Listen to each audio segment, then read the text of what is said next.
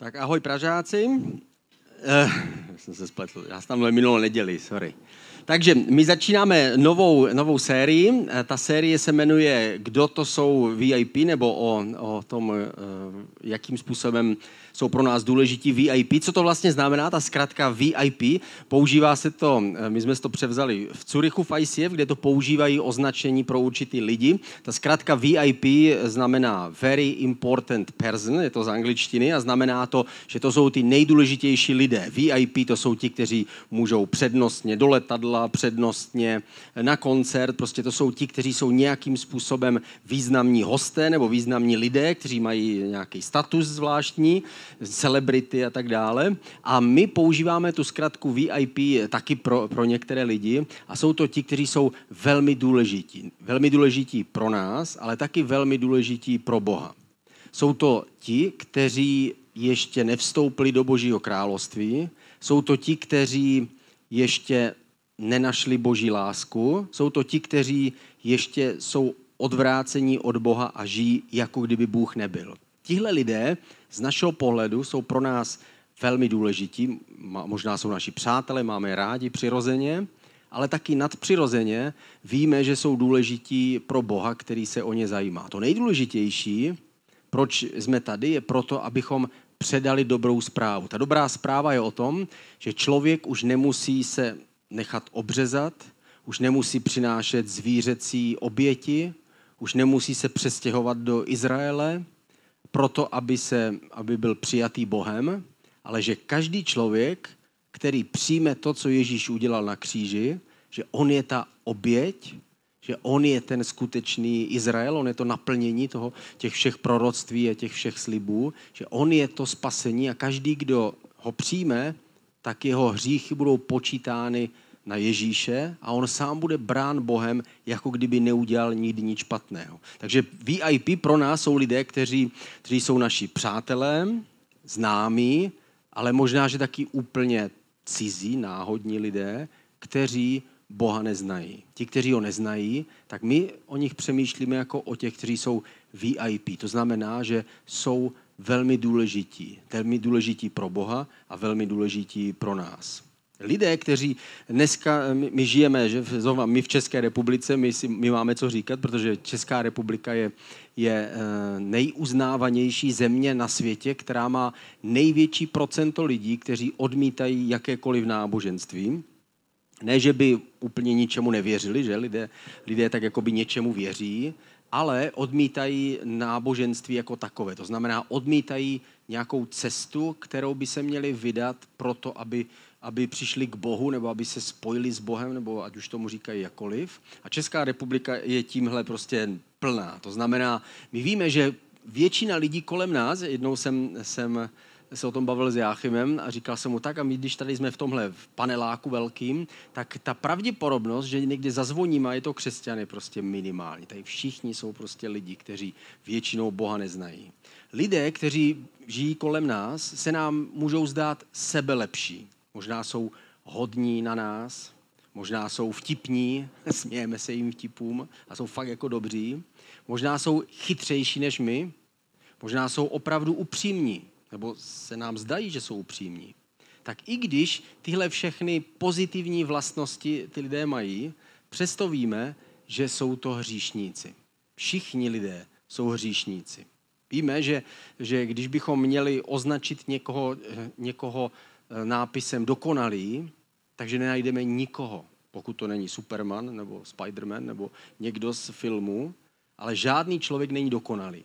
Je to podobné, jako když, když bychom si řekli, že jsme řidiči, kdo z vás máte řidičák, tak to víte, že i kdyby, každý, kdyby nějaký, některý řidič porušil jenom jednou za život dopravní předpisy. Dokážete si to představit, že byste jenom jednou za život porušili dopravní předpisy.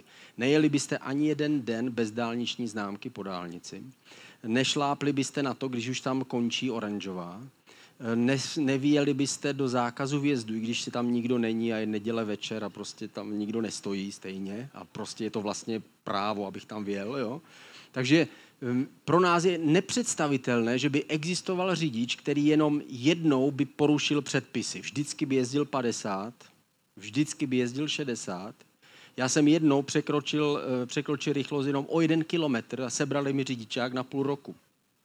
Protože to bylo o čtyřicet jedna kilometrů a když je to o čtyřicet víc, tak už vám vezmou řidičák. Ale i kdyby člověk porušil jenom jeden předpis, tak víme, že bychom ho nemohli nazvat bezchybným řidičem. Nemohli bychom říct, tenhle řidič je dokonalý, nikdy neudělal žádnou chybu. A víme, že to je iluzorní. Celý dopravní systém náš funguje na základě dvou pravidel. A to je, že máme nějaká pravidla, a druhý důvod, proč funguje, že to dokonale nekontrolujeme. Protože kdybychom to měli kontrolovat, tak by všichni byli vybodovaní během jednoho roku, protože nikdo není schopen naplnit všechny dopravní předpisy, pokud jezdí každý den. Je to jako když si představíme semafor, že kdo, kdo jede na červenou, tak jakmile projedete, už to nejde vrátit zpět. I kdybychom chtěli, už to nemůžeme vrátit zpět. Stejně je to v našem životě. I když člověk udělá jenom jednu chybu, udělá jenom jeden hřích za celý život, tak už se o něm nedá říct, že je čistý nebo že je dokonalý. A víme, že jsme spoutaní v čase a nikdo z nás není schopen se vrátit zpátky pomocí nějakého stroje a vymazat ten hřích. Můžeme ho nějak jako pokusit se napravit, třeba se omluvit někomu nebo vrátit něco, ale víme, že to už ne- nenapravíme. Nikdy nenapravíme to, co řekneme. Kdyby jenom člověk jednou někoho pomluvil nebo řekl něco zlého o někom. Ježíš totiž řekl, že když řekneme v nenávisti něco o někom, něco zlého, tak je to, jako bychom ho zabili. Víme, Ježíš řekl, já znám lidi, kdyby měli možnost, kdyby nebyli trestaní a kdyby o tom nikdo nevěděl a kdyby je nikdo neudal a nikdo nehonil, tak mnoho z nich by dělali špatné věci, ty, které sami říkají. Takže i když řeknete špatné věci, tak je to jako kdybyste to udělali, řekl Ježíš. A víme, že i kdyby člověk řekl jenom jednu špatnou věc za život, představte si, že existuje člověk, který řekne jenom jednu zlou věc o někom za celý život. Je to nesmysl. My neustále říkáme věci, které už nel, nejda, nedají se vrátit zpět. U některých jsme šťastní, že je nikdo neslyšel. U některých věcí jsme rádi, že je slyšel jenom někdo, ale už nemůžeme nikdy vzít tu věc, kterou jsme jednou, jednou vyřkli. To znamená, že nikdo na zemi, o nikom na zemi nemůžeme říct, že tenhle člověk je dokonalý řidič. Tenhle člověk je bezchybný muž. Tenhle člověk je skvělý přítel, který vždycky přemýšlel a mluvil dobře o svém příteli. Je to opak. Každý člověk, i kdyby to udělal někdo víc a někdo míň, tak každý člověk je vlastně zlý přítel, protože někdy o, svém, o svých přátelích řekl něco, co neměl. Je špatný rodič, protože někdy se nechoval ke svým dětem tak, jak by měl. A je nespolehlivý zaměstnanec, například, protože ne vždycky to udělal tak, jak to bylo správné. Takže když bychom každého člověka na konci života měli označit nějakým přídavným jménem, tak vždycky to přídavné jméno bude nedokonalost. To znamená špatný, zlý, špatný, nedokonalý, neúplný. A proto to je, to je ta smyčka, ve které jsou všichni chycení. Jsou lidé, kteří dělají špatné věci dobrovolně, a kteří se v tom vyžívají.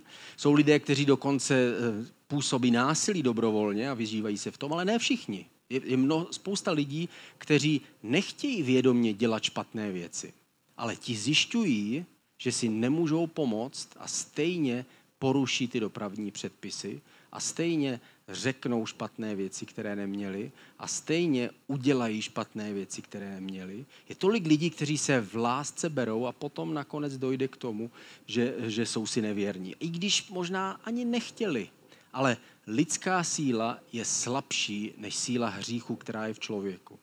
Víme, že takhle, v takovém stavu je každý člověk. Římanům, třetí kapitola, desátý až dvanáctý verš. Jak je psáno, nikdo není spravedlivý, není ani jediný. Nikdo nechce porozumět, Bůh nikomu nechybí.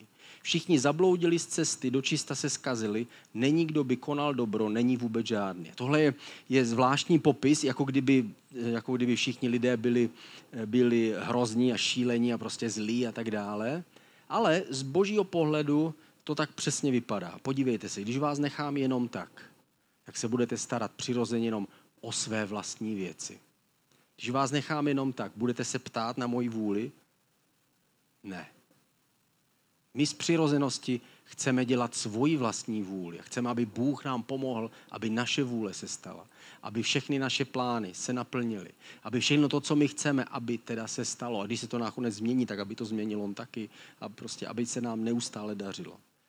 V přirozenosti máme problém dívat se na Boha a hledat jeho dobra. Proto, a to jsou lidé kolem nás, kteří jsou na tom stejně jako my. Stejně jako jsme byli my, než jsme poznali Boha a než jsme řekli, dobře Bože, já teda si chci učit tou, jít tou těžkou cestou a to je hledat tvoji vůli.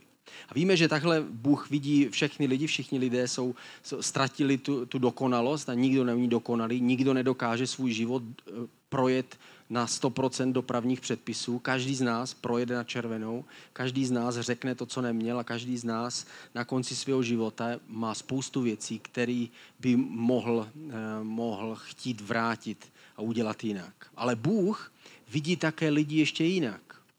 Bůh je nevidí jenom jako ty nedokonalé, který, kteří jsou zlí, ale Bůh je také vidí jako ztracené, jako něco, co může být nalezeno. Vidí je jako ztracené ovce. To je první příklad, který řekl Ježíš. Ježíš řekl, já řekl ten příklad, že, on, že Bůh je jako ten, ten pastýř, který ztratil ovce. Je to v Lukáši v patnácté kapitole, první a čtvrtý verš. Všichni výběrčí daní a hříšníci ho chodívali poslouchat, Ježíše. Farizeové a znalci písma si ale stěžovali. On přijímá hříšníky a jí s nimi, stěžovali se na Ježíše. Ježíš jim vyprávěl tedy toto podobenství. Kdyby někdo z vás měl sto ovcí a jednu z nich by ztratil, nenechá těch devadesát devět v pustině a nepůjde za tou ztracenou, dokud ji nenajde?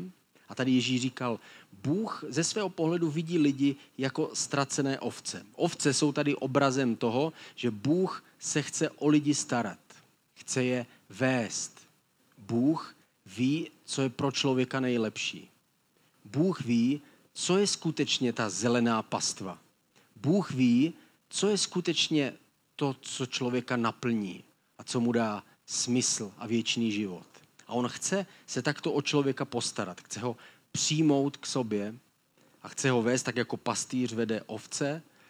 Ovce, která, která se někdy ztratí, tak ji najde a znova ji vede na místo, které je pro ní dobré. Ovce neví, která místo je pro ní dobré. Musí někdy přejít přes ty skaliské, jak jsme o tom kdysi mluvili, a teprve potom i pastýř přivede na to místo, kde on ví, že teď zrovna ta tráva je nejzelenější. A tak stejně Bůh vidí člověka. Vidí ho jako někoho, kdo je ztracený ve svých vlastních plánech a životě a prostě věcech a jak dělá kompromisy postupně. Nejprve má ideály a potom postupně ho to tlačí dolů. A vidí ho jako někdo, kdo se o něj chce postarat a kdo ví, co je pro něj nejlepší. Někdy to ale neznamená, že to zrovna bude nejlepší právě teď i pro toho člověka, nebo aspoň z jeho pohledu. Protože Ježíš říká, zapři sám sebe, že vezmi svůj kříž a následuj mě. Ukřižuj svoji vůli a v některých věcech dej prostor té mojí vůli a potom se ti povede dobře. Takže Bůh je ten, který vidí člověka jako ztracenou ovci a chce ji najít, aby se o ní mohl postarat. Ale Bůh také vidí, vidí člověka jako ztracené peníze. Ježíš tam pokračoval v tom příběhu v Lukáši v patnácté kapitola osmý až desátý verš. Kdyby nějaká žena měla deset mincí a jednu minci ztratila, i tady Ježíš říká příklad ženy, víme, že ženy jsou prostě víc přece jenom o těch penězích, nerozsvítí lampu, nevy, nevymete dům a nebude pečlivě hledat, dokud ji nenajde, řekl Ježíš, Ježíš to řekl, jakmile ji najde, svolá přítelkyně a sousedky. Radujte se se mnou, neboť jsem našla ztracenou minci. Říkám vám, že právě tak je radost před božími anděli nad jedním hříšníkem, který činí pokání. Tady znova Ježíš říká ten příklad, podívejte se, Bůh se dívá na člověka také jako na ztracený peníz, který se zakutálí té ženě a ona ho hledá, dokud ho nenajde. On vidí lidi jako poklad, který má být nalezený. Jako investici, které pouze Bůh může dát smysl. Víme, že některé investice dávají smysl, když je investujeme do dobrých věcí. A některé investice nedávají smysl, když je investujeme do věcí, které za nic nestojí. A Bůh říká, jenom já jsem ten, který dokáže člověku pomoct, aby svůj život investoval do věcí, které jsou věčné, které jsou nadčasové, kterých nikdy nebude litovat. Jestli bude svůj život investovat pouze do pozemských věcí, ty jednoho dne zmizí, jednoho dne se ztratí. Jednoho dne jeho život, který, který směřuje mimo pozemské věci, pozemský svět, tak potřebuje se držet těch věcí, které jsou věčné. A jestli do nich neinvestoval svůj život včas tady na zemi, co potom bude mít ve svých rukou? Jeho ruce budou prázdné a jeho oči nic neuvidí. Tak Bůh, Bůh, Ježíš tady říkal, proto Bůh vidí člověka jako ten poklad, který může přinést obrovský užitek. Také tím ukazuje, že člověk je plný božích darů. A je to je jako velká investice, která může udělat tolik dobrých věcí v tomto životě a taky v tom budoucím. Kdo ví, co budeme dělat v tom budoucím životě? Co pak si myslíme, že budeme žít miliony a miliardy let prostě někde na obláčku, v nějakým tranzu, jako, nebo neustále zpívat chvály prostě dokola? Čeká, čeká člověka nějaký nový život v nové dimenzi s Bohem, který je v plnosti. To je to, kam my směřujeme. Za třetí, Bůh vidí lidi jako ztracené děti. To taky Ježíš říkal. Říkal, že Bůh je jako otec, který přišel o své dítě a chce ho znova přijmout. Je to v Lukáši v patnácté kapitole sedmnáctý až dvacátý verš. Nakonec přišel k sobě. To je ten příběh o tom, o tom synovi, který, který odešel od otce ve zlém a nakonec přišel k sobě. Řekl si, kolik nádeníků má u mého otce jídla nazbyt a já tu umírám hlady. Vstanu, půjdu k otci a řeknu mu, otče, zhřešil jsem proti nebi i proti tobě. Už si nezasloužím být považován za tvého syna. On tady říká, já uznávám, že jsem porušil dopravní předpisy. Pozná, uznávám, že jsem řekl věci, které jsem neměl říct. Tohle znamená, že člověk přijde k sobě, že si uvědomí, jo, já vím, sice mě nechytili, sice jsem neplatil pokutu, ale stejně jsem porušil předpisy. Stejně jsem to udělal.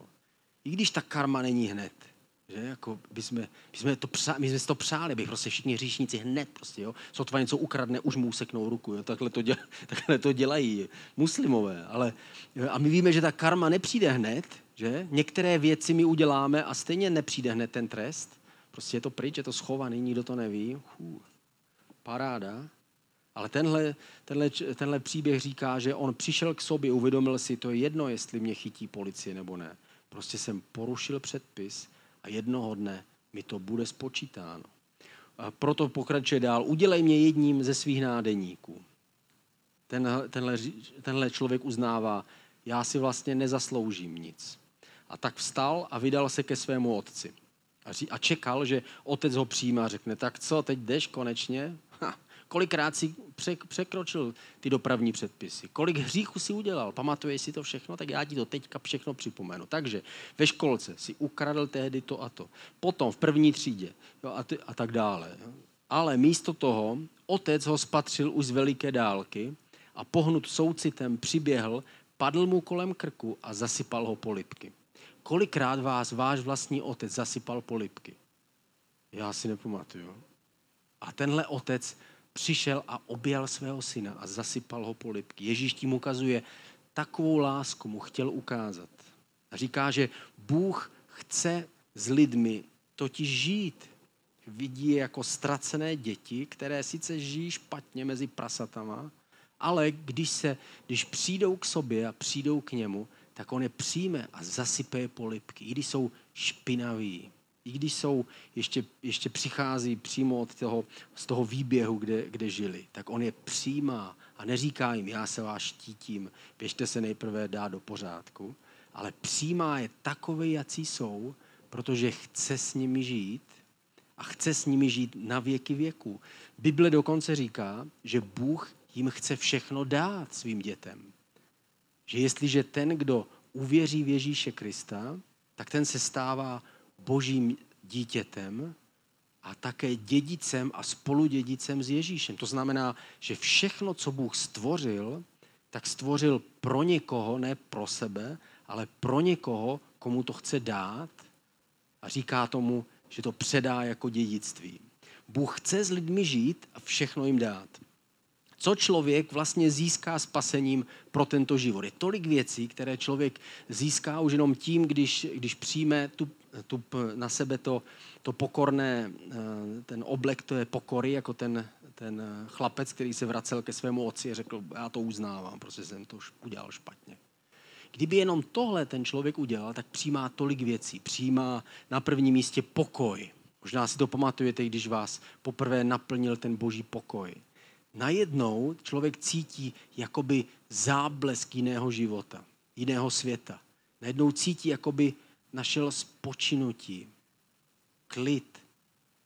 Už vlastně není podstatné, jestli budu milionář nebo nebudu milionář. Jestli budu krásný nebo nebudu krásný. Jestli budu měřit dva metry nebo nebudu měřit dva metry. Jestli, do, jestli naplním všechny svoje sny nebo nenaplním svoje sny. Jestli, jestli se vdám nebo se nevdám. Vez všechny tyhle věci vlastně už nejsou podstatné, jestli existuje Bůh. Bůh nás naplňuje pokojem. Dává nám rovnováhu, že on, on doplňuje všechny ty slabé věci, ve kterých jsme slabí, tak on nás, tam on nás povzbuzuje, říká, neboj se, já jsem s tebou, buď smělý. A naopak v těch věcech, které si věříme až moc, tak nás zase tlačí dolů, hej, zas to nepřeháně, jako nejsi, myslí si, že jsi mistr světa a tím nás udržuje v rovnováze, abychom neustále byli spojeni s ním, abychom věřili tomu, co on nám dal, ale naopak, abychom se nepovyšovali. On nám dává uzdravení. To znamená, my prožijeme v některých věcech, někdo víc, někdo míň, prožijeme uzdravení ve vztazích, ale také ve vztahu sám k sobě. Najednou se můžeme přijmout takový, jací jsme, protože Bůh nás takovými stvořil. Ano, máme tam vady charakterové, kvůli tomu, že jsme se narodili v tomhle světě hrozném a jednoho dne ty vady budou polceny tou boží láskou a budeme, budeme žít jenom podle toho dobrého, co je v nás. Zatím to pořád musíme vydržet, ale on nás uzdravuje v tom vztahu sami k sobě, že my se můžeme přijmout. A když se člověk přijme takový, jaký je, nachází pokoj. Už se nemusí srovnávat, nemusí soutěžit, nemusí vyhrávat a porážet někoho, protože je takový, jaký je. Najdeme odpuštění. Odpuštění znamená, že prožijeme to, co nemůžeme nikde získat. Nemůžeme si stoupnout před zrcadlo a říct, Jirko, Zdráhale, chci ti říct jednu věc. Odpouštím ti. Všechno, co jsi udělal, tak je pryč. V pohodě. To můžeme říct, ale je to jenom psychologické cvičení. Ale ve skutečnosti můžeme od Boha prožít odpuštění, že on nám odpouští. Pouští nás. Je to, to další slovo a to je vysvobození. To znamená, že cítíme, že v některých věcech, jako kdyby nám, nám spadly ty okovy. V některých věcech, ve kterých jsme se točili pořád dokola, srážel nás pocit nedostatečnosti a, a komplexu, tak najednou můžeme prožít, že Bůh je s námi. Někdy to je krok za krokem, někdy to jde pomalu, ale můžeme prožít, že vyjdeme z té cely toho vězení. Můžeme prožít radost. Radost, která je založena na něčem, co nás přesahuje. My pořád máme radost, že prostě vyhrála ta strana, kterou jsme my volili. Wow, máme radost. Nebo vyhraje ten, ten tým, kterýmu fandíme. Oh, wow. Nebo já třeba jsem teďka fandil Tyson Fury, vyhrál. Oh. To bylo jenom pro některé, kteří to znají. To je odborník na kulečník. A ten, ať je to cokoliv, co nám přinese radost, tak ta skutečná radost je ale založená na věcech, které přesahují tento život a tento svět. Protože jsou věci, které se nám podaří a jsou věci, které se nám nepodaří. A jsou věci, které my zvítězíme a jsou věci, které poděláme a jsou špatné, nedají se vrátit zpátky. A jestli by naše radost měla být závislá jenom na těch pozemských věcech, tak bude nedokonalá. Ale naše radost přesahuje ty pozemské věci. My víme, že i kdybychom padli nakonec, i kdybychom udělali tisíc chyb, tak jestli udržíme svou důvěru v Boha, nakonec naše radost bude plná. A ten smysl, poslední věc je smysl, co nám dává Bůh. To znamená, že my víme, že náš život má nějaký význam. Že každý, každá drobnost, kterou uděláme, každé zapnutí topení má nějaký význam. Ten význam přesahuje náš život. V Biblii napsáno, všechno, co děláte, dělejte, jako kdybyste to dělali pro Ježíše Krista. Jako kdybyste to dělali pro ně. Jestli takovým způsobem žijeme, potom každý den má nějaký význam. A co člověk získá spasením pro budoucí život, to teprve my poznáme a uvidíme. V první Korinským, ve druhé kapitole, v devátém verši, ale jak je psáno, co oko nevidělo, co ucho neslyšelo, co člověku nikdy ani na mysl, na mysl nepřišlo, to Bůh připravil těm, kdo jej milují. Bůh připravil něco pro ty, kteří projdou. Ne ti, kteří jsou nejchytřejší, nejschopnější a nejbohatší. Vždyť to všechno stejně dal ty schopnosti lidem Bůh, ale ti, kteří se pokoří a přijdou k němu jako ten ztracený syn, ti, kteří dokáží uznat, že teda porušili dopravní předpisy, tak těm, ti oni ukazují svoji lásku k Bohu a pro ty on něco připravil. A to nevidělo, to, žádné lidské oko se pro ně připravilo. Apoštol Pavel byl vytržený do, až nahoru do, do sedmého nebe napsaný, nebo do jakého. To znamená až před Boží trůn. Říkal, a viděl jsem a slyšel jsem věci, které ani nemůžu říct. Viděl věci, které Bůh připravil pro ty, kteří tady v bahně tohoto světa prožijí svůj život v důvěře v něj a říkají si, Bože, snad to má význam, snad to má smysl. Ani na mysl člověku nepřišlo, co všechno Bůh připravil. Bůh stvořil celý svět.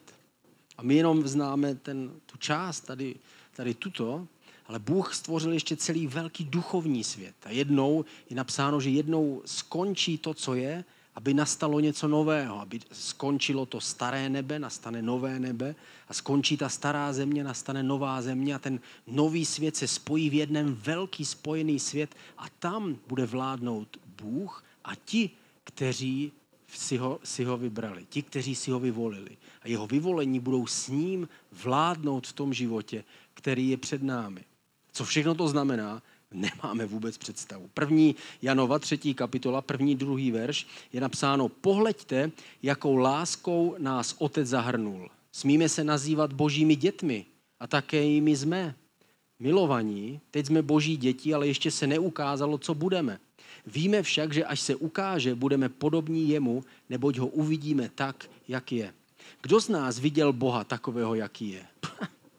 My jsme neviděli jen ukřižovaného Ježíše, ne tak Boha takového, jaký je. My ho slyšíme v našem srdci, on nás změnil v našem nitru, ale my ho nevidíme, my to tápeme, my jsme přesně jako v I C F ve tmě prostě. Proto tady nemáme světla. Prostě my tápeme ve svém životě a vlastně se ho držíme za ruku a doufáme, že s ním jdeme, ale my jsme ho neviděli takového, jaký je. A tady je napsáno, vy jste boží děti už teď. Už teď jste boží děti, ale teď ještě se neukázalo, čím budete. Až on přijde a uvidíte ho takového, jaký je, budete proměněni a budete jako on. My budeme jako Bůh, my budeme jako vzkříšený Ježíš. Budeme spolu s ním, budeme ho vidět tváří v tvář. To, jak ho popisuje Ezechiel a všichni ty proroci, kteří měli ty vidění a padli na zem a nemohli ani stát. A říkali, to bylo jako prostě kola tam byly a prostě byl tam jako někdo, kdo hořel a prostě a bylo to úžasný a velký a nemohl jsem se ani na to dívat. Tak my budeme, budeme se o ten trůn opírat, protože my ho uvidíme takovýho, jaký je. My budeme žít jeho život.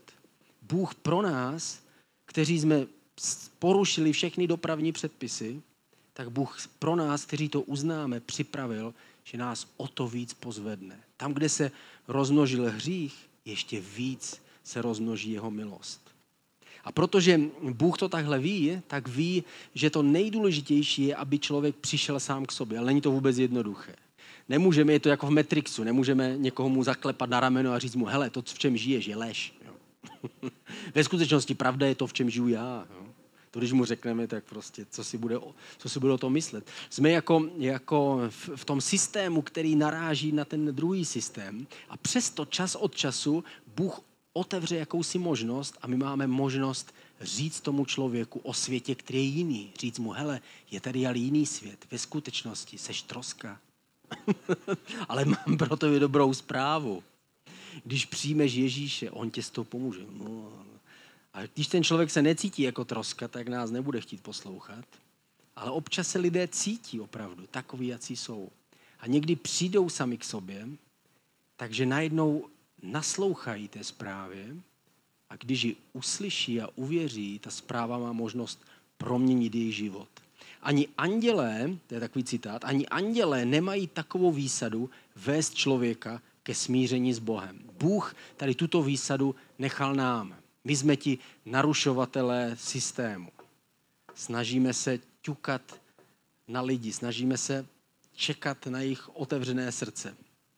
Je to jako Ježíš. Ježíš řekl, že dávat tu naději lidem je, to, je ten skutečný pokrm, je to, co ho naplňuje a co mu dává jíst. Je to podobné, možná se to vzpomínáte, když jste mluvili s někým o Bohu. Jako máte hlad, jo, žízeň, spěcháte a teď najednou on se zeptá, jo, jak je to vlastně s tím Ježíšem. A my začneme, chvilku váháme, protože už jsme chtěli jít někam jinam, ale začneme mluvit, mluvíme a najednou čím víc mluvíme, tím víc toho chceme říct. Najednou říkáme, ty, já jsem chytrej, fakt, moudrej, jak to umím vysvětlit všechno. A navíc, že ještě potom z toho máme takový dobrý pocit. Dokonce zapomeneme na oběd na deset minut, patnáct minut. Ale odcházíme s tím a víme, wow, takhle bych chtěl žít, to je přesně ono. A tohle zažil Ježíš, tohle je poslední verš, který budu číst. Mezitím ho učedníci prosili, rabi, najez se. On jim však řekl, mě sytí pokrm, který vy neznáte. Učedníci se jeden druhého ptali, přinesl mu snad někdo jídlo? Můj pokrm, řekl jim Ježíš, je konat vůli toho, který mě poslal a dokončit jeho dílo. On řekl, ve skutečnosti mě naplňuje to, když jsem s lidmi. Tohle je, tohle je ta situace, kdy Ježíš mluví s tou ženou v Samarii, že u studny, a ona se ho ptá, co je vlastně smysl života, kde je Mesiáš a kdo má pravdu, jestli Židé nebo my. Ježíš říkal, ženo, já jsem ten Mesiáš. Jestliže přijmeš mě, dostaneš vodu, ze které nikdy nebudeš žíznit. Nikdy nebudeš mít žízeň. A stejně tak posílá teď nás. A my máme tu výsadu ťukat lidem na srdce a říkat jim tu dobrou zprávu. Co nemůžeme udělat už v nebi? V nebi budeme zpívat Bohu ještě nádherněji. V nebi budeme se svými sourozenci nebo se, s, s dalšími lidmi budeme spojeni ještě víc než teď a budeme je milovat ještě víc než teď. Ale to, co v nebi nemůžeme, je, že v nebi už nemůžeme nikomu ukázat na Ježíše Krista. Všichni ho tam budou znát. Všichni už o něm budou vědět. Tady na zemi, ale pořád máme možnost ukázat ostatním lidem na Ježíše. Nic není tak uspokojujícího, jako přivést člověka k tomu, aby se otevřel Boží lásce a pravdě. Je to něco, co, co nás naplňuje. Je to něco, co nám dělá radost. Někdy bychom si řekli, já už budu mlčet, neřeknu nic. A stejně mu, nám to nedá. Stejně to řekne. Někdy si říkáme, tohle je trapný, tomuhle to nemůžu říct, protože ten se mi vysměje. A stejně to neudržíme v ústech a řekneme mu to. A řekneme mu Ježíši. Protože přivést přítele nebo toho, koho máme rádi, ke spasiteli je to největší dobrodružství života. Je to nádherný vidět lidi, které máme rádi, jak nejenom se jim daří a, a jsou šťastní, ale také i vidět, jak našli duchovní odpověď svého života. Jak jejich život dostává rovnováhu. Jak pociťují pokoj a jak vědí, že my společně se uvidíme na věky. Je to jako u všech, vždycky, když zemře nějaký herec, že, tak oni vždycky říkají, o, my ho zdravíme do hereckého nebe. Že? Když umře sportovec, my ho zdravíme do sportovního nebe. Ale on neexistuje žádné herecké nebe, ani sportovní nebe. Je jenom jedno nebe, kde je Bůh. A tam jdou jenom ti, kteří v něho věří a kteří mu důvěřují. A je nádherný rozloučit se s přítelem. Jeden můj kamarád, který uvěřil, tak se, tak se zřítil v Alpách a zahynul asi před patnácti lety. A je to tak smutný a zároveň tak veselý. Je to smutný, že je pryč a zároveň já vím, že ho jednoho dne skutečně uvidím. Ne v hereckém nebi, v horolezeckém nebi nebo ve sportovním nebi, ale v tom skutečném nebi, ve kterém se najdou všichni duše, které dají svůj důvěru v Boha. Je to tak nádherné pomoct ostatním najít tu, najít tu víru v Ježíše. Pojďme se společně modlit. Ježíši, my se modlíme za naše přátele, známí a za ty, kteří jsou pro tebe ti V I P, ti velmi důležití, nejdůležitější. Pane, a modlíme se za ně, abys nám dal ty správný slova, abys nám dal mlčet, kdy máme a mluvit, kdy máme.